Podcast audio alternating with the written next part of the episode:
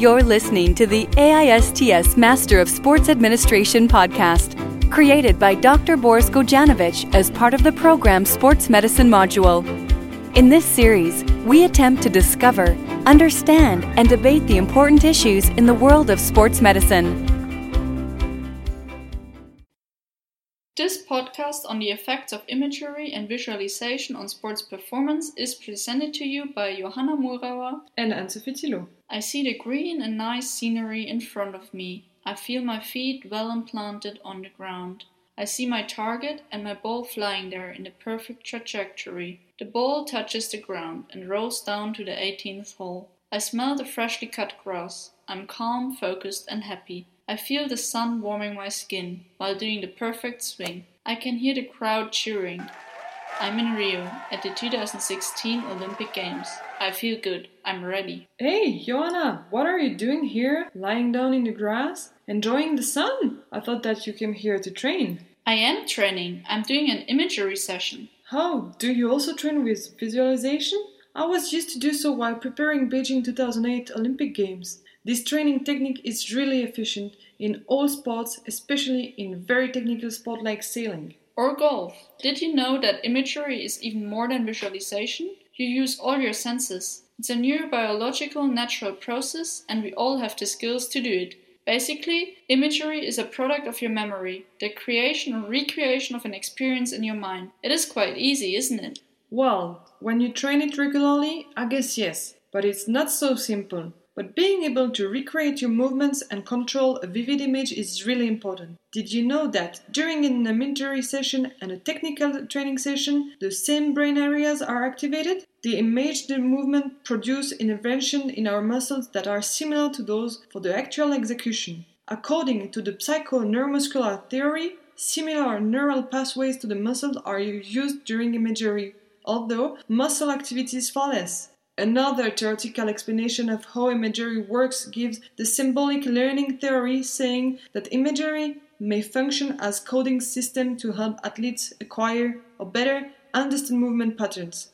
All movements we make must first be encoded in our central nervous system. Imagery helps making the movement more automatic. The third potential explanation is the bioinformational theory, assuming that a mental image is an organized set of characteristics stored in the brain long term memory.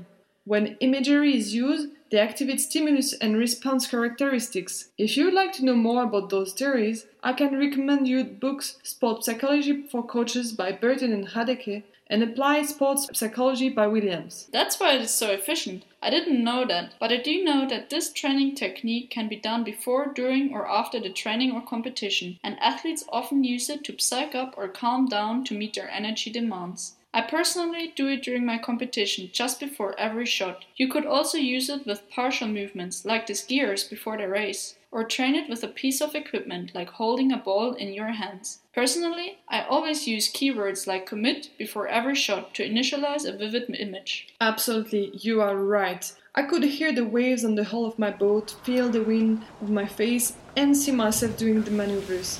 In sailing, we use visualization technique to train technical movements, but also for tactical choices. I was mainly training just before going to bed. I could see myself through my eyes and see myself from outside and above. There is this internal or external perspectives. Do whatever is the most comfortable for you. But be sure to always imagine a positive situation. Seeing negative internal images can hurt your performance. The effectiveness of imagery can also be influenced by your ability to create and control vivid and positive images, and by your technical skill level, meaning experienced athletes benefit more from imagery than beginners. As explained before, it is also influenced by the ability to use the internal or external perspective, depending on the situation. So, if you really train imagery, you can master your physical and technical skills as much as your tactics, but you will also improve your mental skills. For example, it can help you to lower anxiety, to increase confidence and motivation, and to manage stress, energy, and attention. Interesting, because when you're injured, these are often the, exactly the feelings you have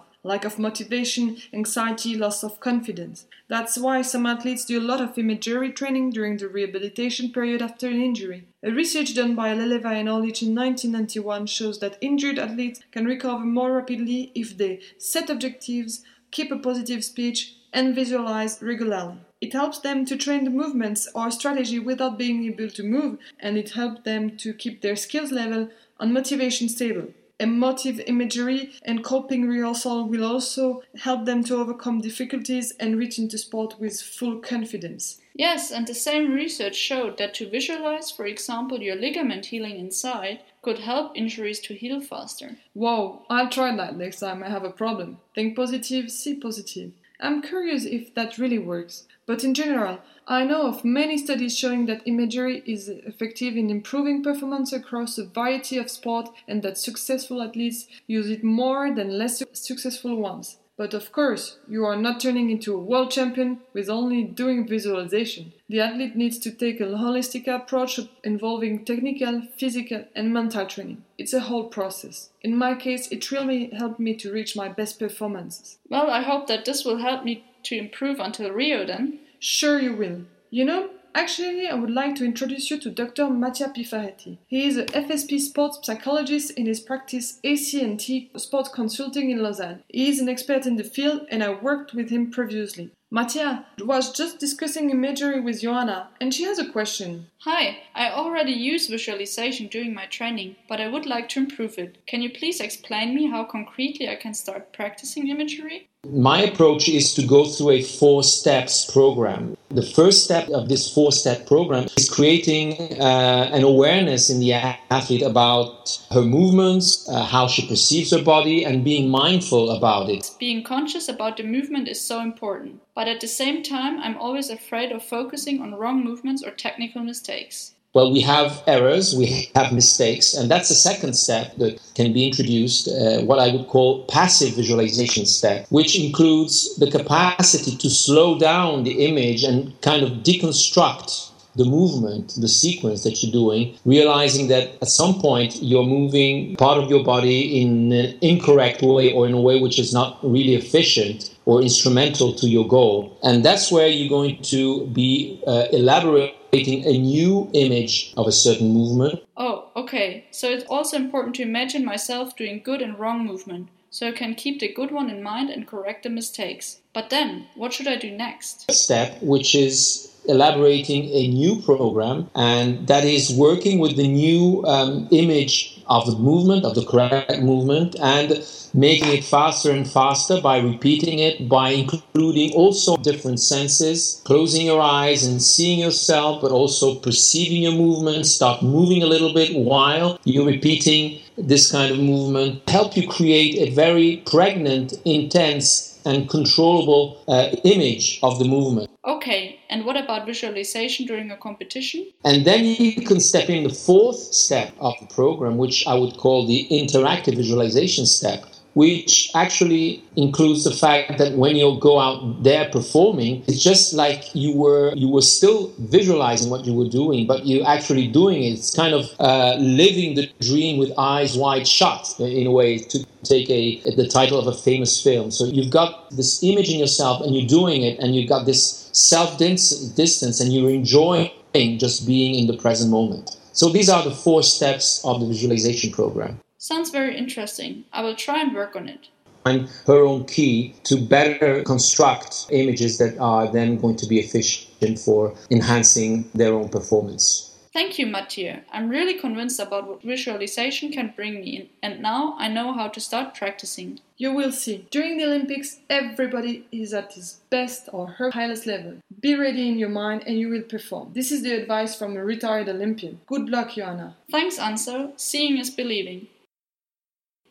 Thanks for listening. If you've got questions or comments, share them directly on this track on the AISTS MSA SoundCloud page or visit us at www.aists.org.